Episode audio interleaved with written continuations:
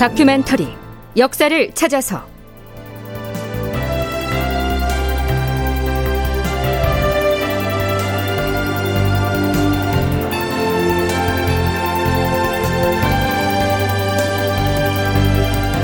제 1053편.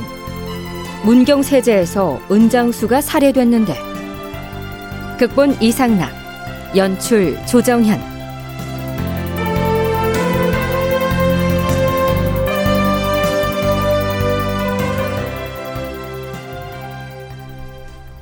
여러분 안녕하십니까? 역사를 찾아서의 김석환입니다. 지난 시간까지 우리는 광해군 4년인 서기 1612년 봄에 발생했던 이른바 김직재 옥사에 대한 전말을 살펴봤습니다. 시간을 1년쯤 뒤로 건너뛰겠습니다. 서기로 1613년에 해당하는 광해군 5년의 어느 봄날 장사치들이 지나다니는 조령, 세제의 어느 길목으로 가보죠. 아유,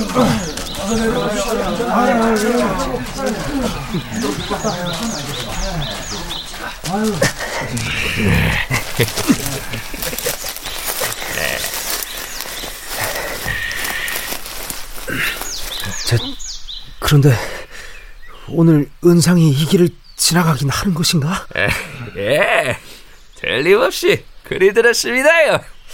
그 값비싼 은전을 갖고 다니며 장사하는 행상이라면 이 험한 고개를 단신으로 지나진 않을 것 아니겠느냐. 그래봤자 서너 명일 터이니 걱정 마십시오. 우리는 이미 무예에 뛰어난 장정들을 데리고 왔지 않습니까? 에, 하지만 만일 위급 상황이 닥치면 단칼에 해치우겠습니다요. 어, 저, 기 저, 저 두 놈이 틀림없습니다. 저자들이 은전을 거래하는 행상이 틀림없단 말이지? 그렇습니다요. 꾸려서 짊어진 저 통에 은자가 들었음이 분명합니다요. 좋다. 내려가서 은전을 강탈하되 반항이 거세면 무기를 써도 좋다. 자, 지금이다. 덮치라.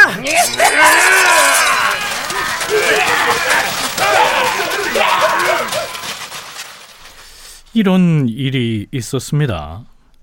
이 사건이 일어난 조령은 지금의 문경세제 고갯길인데요. 도적들은 은전만을 탈취한 것이 아니라 아예 은상, 즉 은전을 사고 파는 그 장사치를 살해하기까지 했던 것이죠. 하지만 결국 조령 현지에서 은자를 탈취하는 데 가담했던 사람들 중에 한 명이 붙잡혀 의금부로 끌려옵니다. 그로부터 수일이 지난 광해군 5년 4월 25일에 포도대장 한희길이 보고한 내용을 들어보시죠. 주상 전하, 지난달에 조령 길목에서 한 무리의 도적이 행상인을 죽이고 은자 수백 냥을 탈취한 사건이 일어났사옵니다. 그 사건은 보고를 받아서 이미 알고 있다. 근데 범인을 아직 체포하지 못하였는가? 그 일당의 괴수인 서울 박응선은 이미 도망을 쳐버렸고 범행에 가담하였던 도적 허옹인의 종 덕남 등을 체포하였사옵니다. 붙잡힌 도적이 은자를 탈취한 범행을 자복하였는가? 예, 주상전하. 허홍인의 종 덕남 등은 곤장을 치기도 전에 범행 사실을 낱낱이 자복하였사옵니다. 같은 패거리 몇 명이 지방에 있기도 하고 혹은 도망치기도 했는데 저희가 계책을 세워 끝까지 추적하여 체포하게 싸웁니다. 우선 탈취한 은양부터 찾아내어서 본 주인에게 돌려주고 이미 범행 사실을 자복한 도적은 형조에 이송해야 하겠기에 이렇게 전하께 미리 아래옵니다. 자, 여기까지만 놓고 보면 얼마든지 일어날 수 있는 그래서 크게 특별할 것이 없는 절도 살인 사건이라고 할 수가 있겠죠. 그런데요. 이 보고를 받은 광해군은 이렇게 교지를 내립니다. 음, 이 일은 간단히 처리할 단순한 사건이 아닐 터이다. 포도청에서는 병조와 형조의 당상관들과 회동을 하여서 붙잡힌 범인을 엄격하게 신문하여 사실을 알아내고 같은 패거리가 누구누구인지 하나하나 상세히 조사해낸 뒤에 과인에게 아뢰어라. 광해군의 이러한 지시가 심상치 않다는 것이죠. 실록의 편찬에 참여했던 사관은 다음과 같은 설명을 곁들이고 있습니다.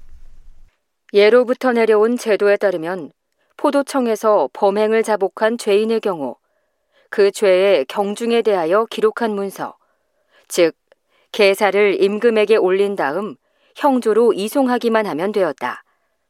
그런데 이번 사건은 임금이 이처럼 특별히 명을 내렸으므로 사람들은 이전에 비밀 보고가 따로 있었다는 사실을 알았다고 한다. 자, 그러니까 일반 형사 사건의 처리 절차에 따르지 않고 형조는 물론이고 병조의 당상관까지 합 동으로 조사를 하라고 특별 명령을 내린 걸 보니까요. 광해군은 포도청으로부터 이 계문이 올라오기도 이전에 별도의 비선을 통해서 미리 보고를 받았을 것이다. 이런 얘기입니다. 어쩐지 지난 시간까지 우리가 탐색했던 김직재 옥사 그것과 출발이 비슷하게 진행되고 있다. 이런 의혹이 들지 않습니까? 원창의 경상대 학술연구 교수 역시 비슷한 견해를 피력합니다. 김직재 영모 사건 때 내가 포도청 활용해서 의심스러운 사람들을 좀 체포하겠다. 이런 얘기를 한 걸로 봐서 광해군이 자기 신변에 자꾸 이런 문제들이 생기게 되니까 포도청 뭐 포도대장이나 이런 사람들 이용해서 주변에 불온한 세력은 없는지 뭐 이런 것들을 비밀리에 조사하게 했을 수는 저는 있다고 봅니다. 이 사건 하나를 어떻게 엮어가기 위해서 광해군이 그런 게 아니라 애초부터 이런 그 포도청들을 포도 대장이나 이런 그 사람들 직급이 높은 이런 사람들에게 주변에 혹시 이렇게 불온한 생각을 가지고 있는 이런 사람들이 있는지 주변에 이렇게 비밀리 사적으로 좀 조사하고 탐문하고 그리고 그런 것들을 자기가 보고받고 하는 이런 루트를 하나 가지고 있었던 것은 아닌가. 자, 이때로부터 1년 전에는 단순한 공문서 위조 사건이 대규모 옥사로 번졌고요. 그렇다면 이번에 이 은상 살해 사건은 또 어떤 파장을 일으키게 될까요?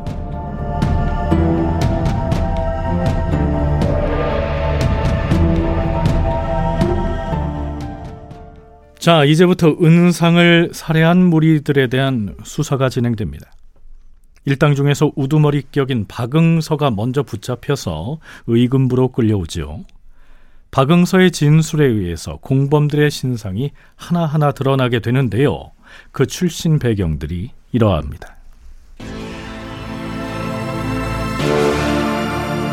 서양각, 심우영, 허홍인, 박응서, 박치일 등은 생사를 같이 할 친구 관계를 맺고서 시도 때도 없이 어울려 돌아다녔다.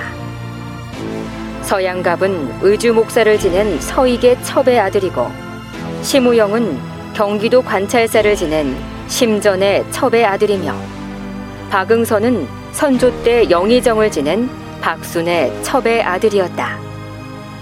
모두 명문가 출신이었을 뿐만 아니라 꽤나 글을 잘하기로 이름들이 있었는데 과거 시험을 보는 데에는 관심을 두지 않고 장사하는 일에 힘을 기울였다.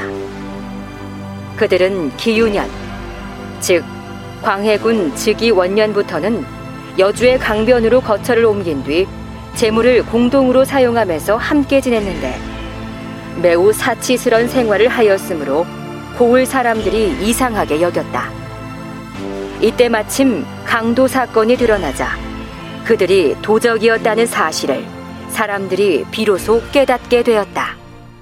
이 은상 살해 사건의 공범으로 지목된 이들은 우리가 잘 알고 있는 홍길동전의 허균을 비롯해서 김경손 등과도 사귀면서 본인들을 강변치루 혹은 중림치련 뭐 이렇게 칭했다고 하는데요. 중요한 점은 그들 대부분이 중앙조정의 내로라 하는 명문 거족의 자제였다는 사실입니다. 비록 적자가 아닌 서자였지만 말입니다. 자, 이렇게 되면 광해군에게는 매우 구미가 당기는 사안이었겠죠. 서강대 계승범 교수의 얘기 들어보시죠. 공범이라고 걸린 사람들의 면면이 너무 심각한 거예요. 비록 서자라고는 하지만 지금 한양에서 엄청난 권세를 누리고 있는 뭐 전직, 현직 어마어마한 사람들이 여기 연루되어 있는 거죠. 그러면 광해군이 볼 때, 어, 이거는 정말 뭐 엄청난 규모의 명무 사건이네?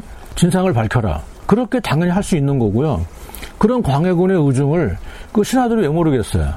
근데 그 사람들은 잡아서 빨리 어떤 식으로든 우리가 단순한 강도 사건이 아니고 역모를 하기 위해서 우리가 연습한 거다. 은상을 왜 털었냐? 자금이 필요해서 털었다. 이런 말들을 받아내고 싶어 하겠죠.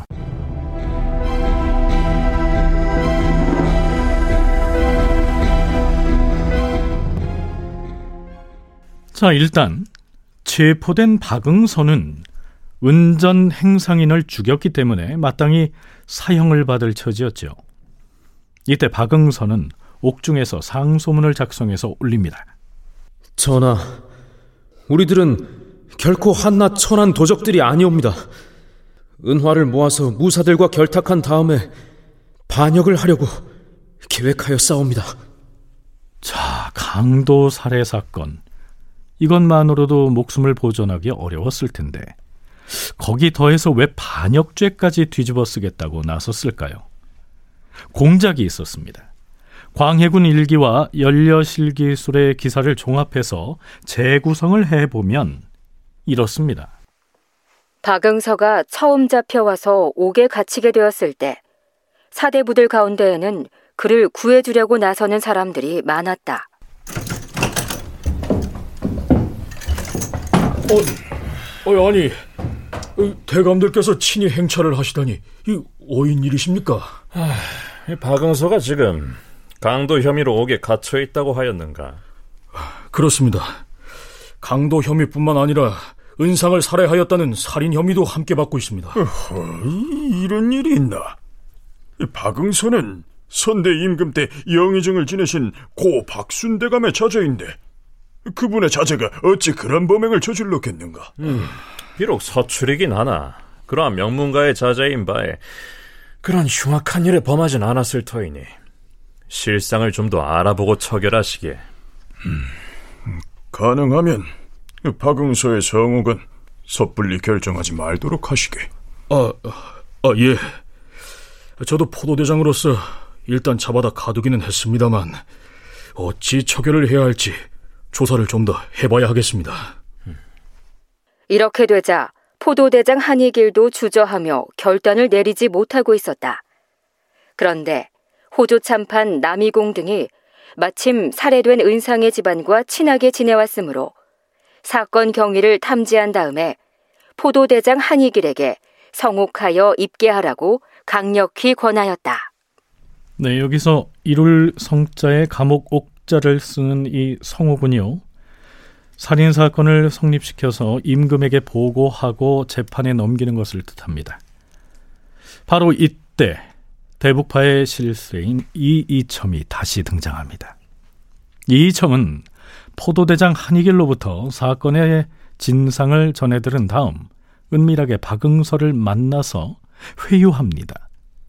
연려실 기술에는 이런 내용도 보이네요. 이 첨은 영창대군이 늘 대비 곁에 붙어 있는 것을 보고는 그를 몹시 미워하여서 온갖 계책으로 영창대군을 죽이려 하였다. 이 첨은 박응서의 죄가 사형에 처해질 중죄라는 사실을 알고는 크게 기뻐하였다. 이 첨은 한밤중에 친척인 이이승을 시켜서 몰래 옥에 갇혀 있는 박응서를 만나게 하였다.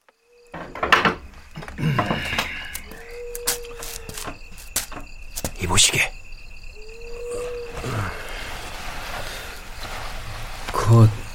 겉리시오.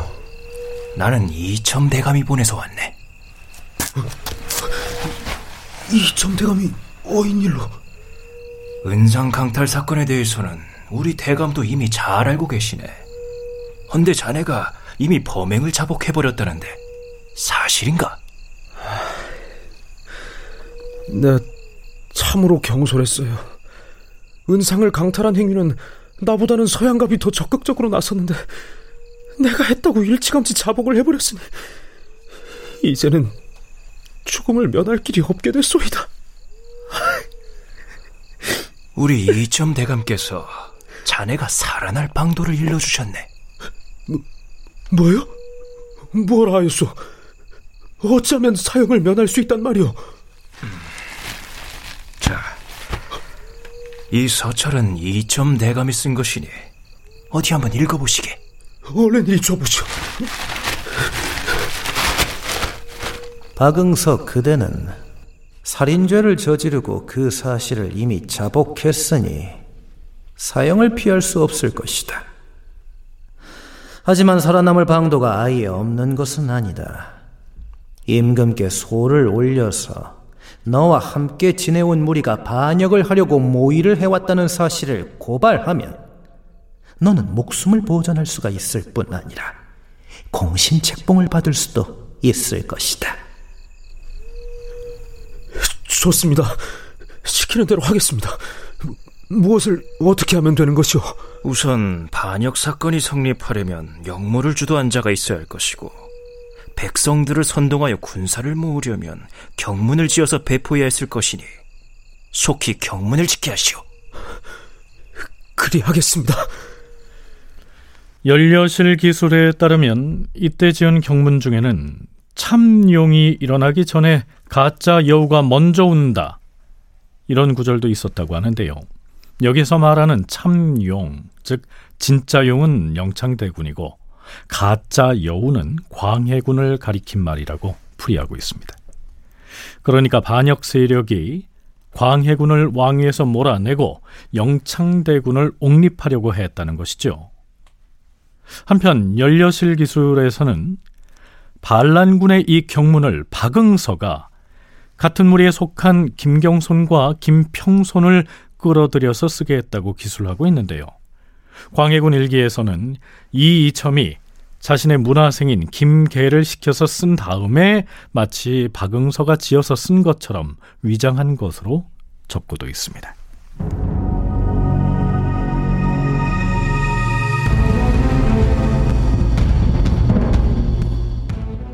자, 사전에 박응서를 회유하기 위한 이런 작업들이 있었고요. 드디어 4월 25일 지금의 덕수궁인 경운궁의 서청뜰에서 공식적인 추국이 벌어집니다. 물론 임금인 광해군이 직접 참여해서 진행한 친국이죠. 김직재 옥사태 숱하게 소개했던 그 국문장으로 가보시죠. 국문을 진행하라. 예, 주상 전하. 죄인 박응선은 답하라. 함께 반역을 꾀한 자들은 누구누구이며 언제부터 어떻게 역모를 도모해 왔느냐? 주상전하, 이번 반역 사건의 주모자는 서양갑과 박치희입니다. 그리고 함께 작당한 이들은 정협, 박종인, 심우영, 허홍인, 유인발 등이옵니다. 그들은 사방에서 호걸들을 불러 모아 결탁한 뒤에 종묘 사직을 도모하려고 모의한 지가 거의 4, 5년이 지났사온데 그동안엔 틈을 얻지 못하였사옵니다. 반역을 모의한 지 4, 5년이나 됐다면서 그동안에는 아무런 계책도 실행에 옮긴 적이 없었다는 말이냐? 선왕께서 승하하신 직후에 중국 조정에서 사신이 나왔을 때 허홍인과 서양갑이 활을 들고 남별궁 문 밖에 가서 대기하다가 중국 사신을 쏘아 맞추고 그때를 이용하여 군사를 일으키려고 하였사온데 뭐 뭐라? 처자가 무엇이라는 것이냐? 다큐멘터리 역사를 찾아서 다음 시간에 계속하겠습니다.